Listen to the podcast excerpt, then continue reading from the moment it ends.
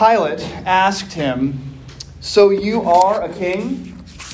And Jesus answered, You say that I am a king. For this I was born, and for this I came into the world to testify to the truth. Everyone who belongs to the truth listens to my voice. Please pray with me. Dear Father in heaven, we ask you to join us here in this place this morning, and we trust that you have kept your promise and are here. May my words be your words, and all of our thoughts your thoughts. We pray all of this in Jesus' name. Amen. Please be seated. So, Advent begins next week, if you can believe that. Beginning next Sunday, we enter into the, the waiting process when we look forward to Christmas, to the arrival on earth of our Savior Jesus Christ. Today, though, is the last Sunday of the old church year. We start a new official church year next week. This is the last Sunday of the old year assigned as Christ the King Sunday. And so each year, the people who put together our lectionary of readings choose readings for this Sunday, readings that highlight the kingship of Jesus. We sing songs that remind us of his status as king. Uh, but Jesus is king doesn't make much of a sermon, does it? It's, it's too short, really. Um, and plus, it demands a follow up question, right? What kind of king is Jesus? Because not every kind of king is a king that we would actually want. There are good kings and tyrant kings. There are kings who ride at the front of their armies, and there are absentee kings. What kind of a king is King Jesus? And the truth is, even as you just listened to our songs and heard our readings, that the kingship of Jesus can be actually a complicated question. In our two readings this morning, for instance, we have a pretty different description of what Jesus as king means. Here's what we read from Daniel 7. As I watched, thrones were set in place, and an ancient one took his throne. His clothing was white as snow, and the hair of his head like pure wool. His throne was fiery flames, and its wheels were burning fire. A stream of fire issued and flowed out of from his presence. A thousand thousands served him, and ten thousand times ten thousand stood attending him. The court sat in judgment, and the books were opened. That is a king. Streams of fire, an awesome throne, huge numbers of servants and attendants. But then from John, Pilate entered the headquarters again, summoned Jesus, and asked him, Are you the king of the Jews? Jesus answered, Do you ask this on your own, or did others tell you about me? Pilate replied, I'm not a Jew, am I? Your own nation and the chief priests have handed you over to me. What have you done? And Jesus answers, My kingdom is not from this world. If my kingdom were from this world, my followers would be fighting to keep me from being handed over to the Jews. But as it is, my kingdom is not from here. And Pilate asked him, So you are a king? And Jesus answered, You say that I am a king. For this I was born, and for this I came into the world to testify to the truth. Everyone who belongs to the truth listens to my voice. So that's kind of a king, it's certainly not a king in the way that you would expect a king of this world. No throne, no throngs, just a man standing before someone who apparently wields more authority than he does. Now, I actually love the difference between these two readings because as Pilate questions Jesus, you know, so you are a king? question mark, question mark. You just know that the kind of king Pilate has in mind is the kind that's described in Daniel 7, right? Pilate wants to know if Jesus is the kind of king from whom streams of fire might pour forth. If he's the kind of king who has a thousand thousands serving him and 10,000 times 10,000 attending him. That's the kind of king that would get Pilate's attention. And of course, you and I know that in some sense, that's exactly what kind of king Jesus is. Remember the scene from Revelation 7, which John describes like this I looked, and behold, a great multitude that no one could number, from every nation, from all tribes and peoples and languages, standing before the throne and before the Lamb, clothed in white robes, with palm branches in their hands crying out with a loud voice Salvation belongs to our God who sits upon the throne and to the Lamb. Daniel's prophecy has come true. Jesus, the Lamb of God, is just that kind of king. But Jesus doesn't give Pilate what he wants. He doesn't quote Daniel 7. He describes himself in an entirely different way. My kingdom, he says, is not of this world. You say that I am a king. For this I was born, for this I came into the world to testify to the truth. Everyone who belongs to the truth listens to my voice. So, like I said, we have here two very different visions of Christ the King. One is in heaven and involves a throne royalty, dominion, and glory, a king worshipped by great multitudes, falling on their faces before the throne and saying, Amen, blessing and glory, and wisdom and thanksgiving, and honor and power and might be to our God forever and ever. Amen. This is a familiar conception of a king, revered, worshipped, obeyed. And yet we also have this other image, this image on earth not in heaven. And it doesn't really even seem much like a king at all. Here we have what seems much more like, well, a man. A man who doesn't put himself above others. A man who doesn't even speak up in his own defense. But nonetheless, a man who claims a kingdom, though not one of this world. And of course, the idea of a king in heaven and a man on earth can make sense when we're talking about Jesus. After all, he is both fully God and fully man, totally divine and totally human. But this two-ness of Jesus works itself out in another way too, one specific to his role as Christ the King, which we celebrate this morning. Now, those of you who have been worshiping at Grace Anglican for more than a year or so will probably see where I'm going here. We've come to the point in my annual Christ the King sermon where I tell you that Jesus is a special kind of king, that he is a king, in fact, who wears two crowns. One, a jeweled crown worthy of worship and adoration, a crown given to the one to whom every knee should bow but he wears another crown too. A crown of thorns, a crown sarcastically pressed down upon the brow of a beaten man, one who will lay aside his heavenly kingship for a time in order to save the world, to save you. Jesus is at the same time both the eternal and magisterial king and the one who came to earth, carrying in his own body a message about the forgiveness of sins. And so we can say that of Jesus, two things are true at once.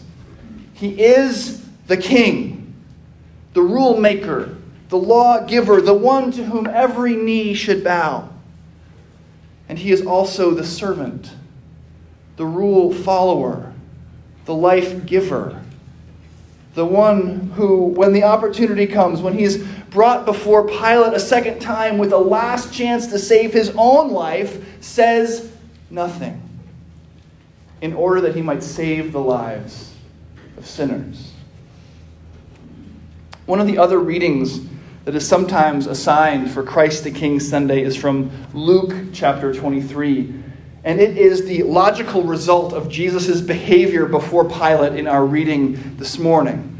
Refusing to defend himself or to assert his kingly rights, Jesus ends up on a Roman cross.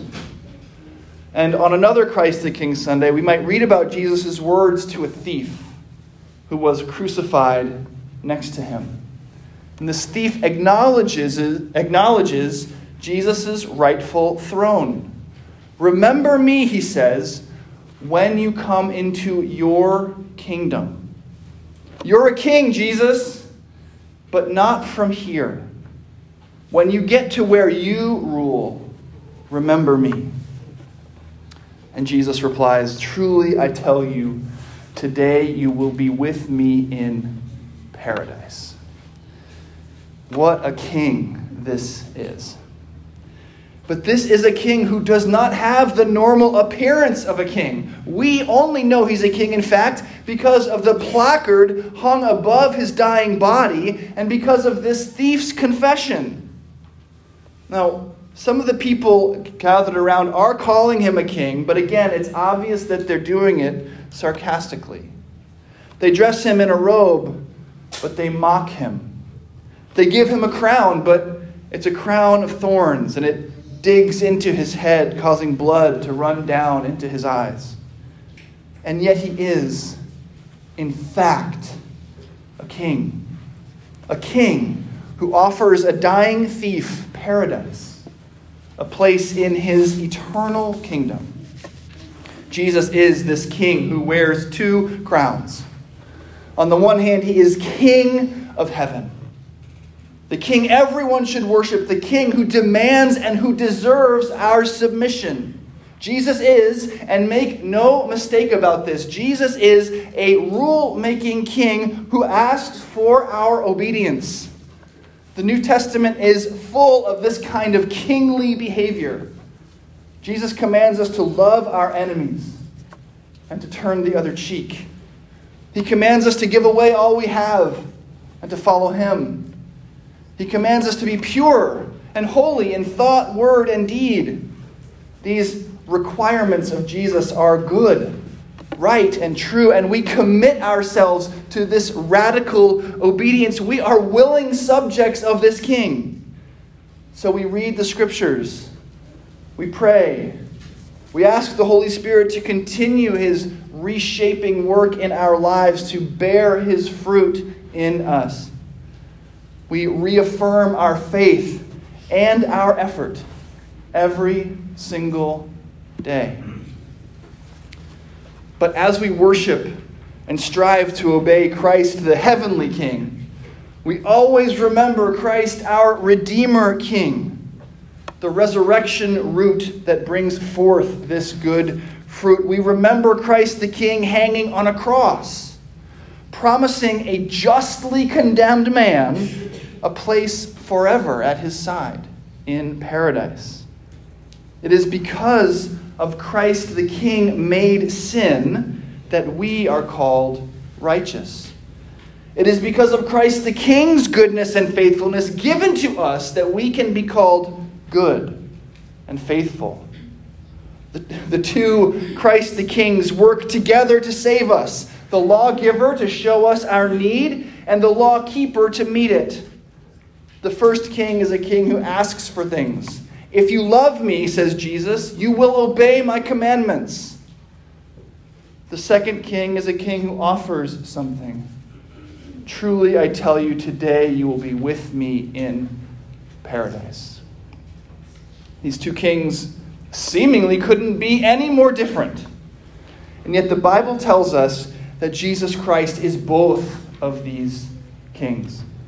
He is the Almighty, the Son of the living God. He is also the suffering servant, the Lamb sacrificed before the foundation of the world. How are these two reconciled? How can they both exist in Jesus? Well, we said it before. He is the God man, Almighty God, come to earth, fully God and fully human. He issues commands and he makes promises. He is the lawmaker and the lawkeeper. He is Christ the King. Just before turning to Jesus to ask to be remembered in his kingdom, that thief on the cross rebukes another thief, one who had been mocking Jesus for supposedly being unable to save himself. We indeed this wise thief says, have been condemned justly, for we are getting what we deserve for our deeds. This thief knows about mighty kings. He knows that the penalty for disobeying the king is condemnation, execution. As we recalled last week, St. Paul says that the wages of sin is death. So, outside of some intervention, the appropriate response of a heavenly, almighty king to sinners is off with their heads. And as terrible as it feels, as badly as it hurts, this thief knows the truth that it's right, that it's just. We indeed, he says, have been condemned justly. We are getting what we deserve for our deeds. So this thief knows about almighty kings. But this thief somehow also knows about a Redeemer king. Remember me, he says, when you come into your kingdom. When the sum of our deeds deserves condemnation, it is then that we turn in worship to a different kind of king, a king who does intervene, a king hanging on a cross. And there is in this king no condemnation at all. Now, listen, we're not turning from one king to another to get a second opinion or a better ruling from a nicer judge. Remember, these are not two different kings. This is Jesus. The facts of our case are not in dispute. Death is the deserved punishment for our deeds, it is the wages of sin. But Jesus is both the Almighty King and the Redeemer King. Because of that, he does not look the other way from our sin or undermine the ruling of the lawmaker. Rather, as the lawmaker, he recognizes our guilt and then on the cross takes it onto himself. And then, as the law keeper, he sees that we are unable to give what is required, and so he gives it for us. His righteousness for us, his goodness for us, his life for ours. And so, we thieves hear the good news. Today, you will be with me in paradise. The crown of thorns has covered over the crown of jewels. A sacrifice has been made. Jesus' life in place of ours, His goodness in place of ours, His faithfulness in place of ours. The off with their heads of the Almighty King is meted out on the neck of the Redeemer King.